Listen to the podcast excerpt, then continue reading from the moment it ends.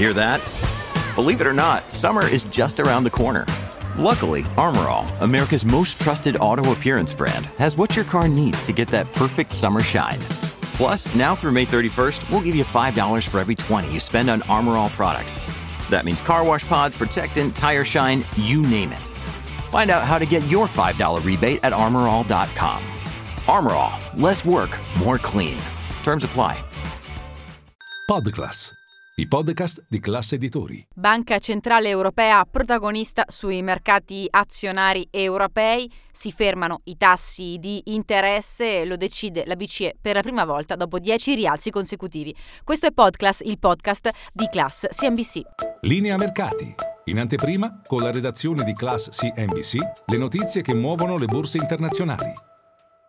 Ripartiamo subito da quello che è stato comunicato dalla Banca Centrale Europea che nel meeting mensile, questa volta organizzato ad Atene, ha deciso di sospendere la politica di rialzo dei tassi di interesse iniziata esattamente 15 mesi fa. Dopo 10 rialzi dei tassi si ferma a livello attuale la Banca Centrale Europea in attesa di avere nuove indicazioni macroeconomiche su inflazione, su tenuta dell'economia. Il eh, presidente della BCE, Cristina Christine Lagarde in conferenza stampa ha ripetuto per ben nove volte la parola weak. L'economia è ancora molto debole e eh, resterà eh, debole e dunque in questo momento la BCE si prende del tempo per guardare ancora alle nuove indicazioni che arriveranno eh, dalla, dalle economie dell'Eurozona. Come ha risposto il mercato? Immediata la reazione sui titoli di Stato con lo spread che si è contratto sotto i 200 punti base per poi chiudere esattamente esattamente su questa soglia parliamo del differenziale di rendimento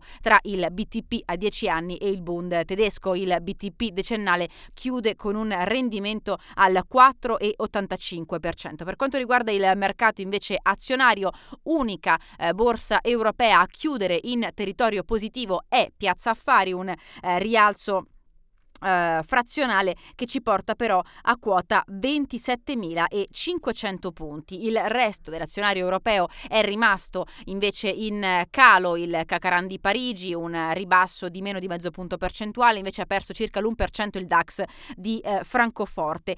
Sul fronte italiano, tra i titoli migliori, sicuramente ha spiccato la performance di STM che chiude con un rialzo di 5 punti percentuali. È la risposta del mercato al bilancio dei primi nove mesi dell'anno dell'anno e del terzo trimestre. In realtà una primissima reazione aveva visto cali sul titolo, poi è arrivata in mattinata la conference call del eh, CEO e presidente con ancora il CFO che hanno spiegato al mercato le prospettive sul quarto trimestre e soprattutto sul 2024 che hanno rassicurato in qualche modo gli operatori di borsa che poi hanno visto appunto un apprezzamento per STM che è stato il titolo più acquistato del nostro eh, MF Italy 40, un 2024 che secondo il eh, CFO che oggi abbiamo intervistato sarà, eh, avrà un focus sull'automotive, ancora una forte spinta e domanda di eh, semiconduttori da grandi trend che riguardano l'elettrificazione dell'auto, la, decarbonizza- la deco- decarbonizzazione decarbonizzazione pardon, e ancora eh, invece sul fronte geografico una Cina e un'Asia più in generale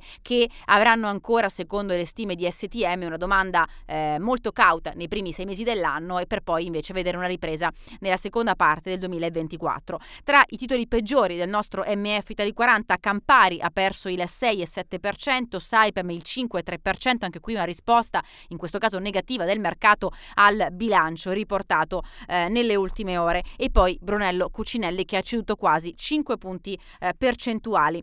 Ultima nota da considerare il mercato americano, un'altra giornata in eh, negativo con un dato macroeconomico il più atteso di giornata, il PIL del terzo trimestre 2023, seconda lettura come comunicato dal Dipartimento del Commercio, è salito del 4,9%, eh, eh, al di sopra delle attese che si fermavano al 4,7%, eh, ovviamente questo è il paragone su base eh, trimestrale, un dato che ha commentato positivamente anche il presidente eh, degli Stati Uniti Joe Biden eh, dicendo non è mai bene scommettere contro gli Stati Uniti siamo forti, questo dato lo dimostra.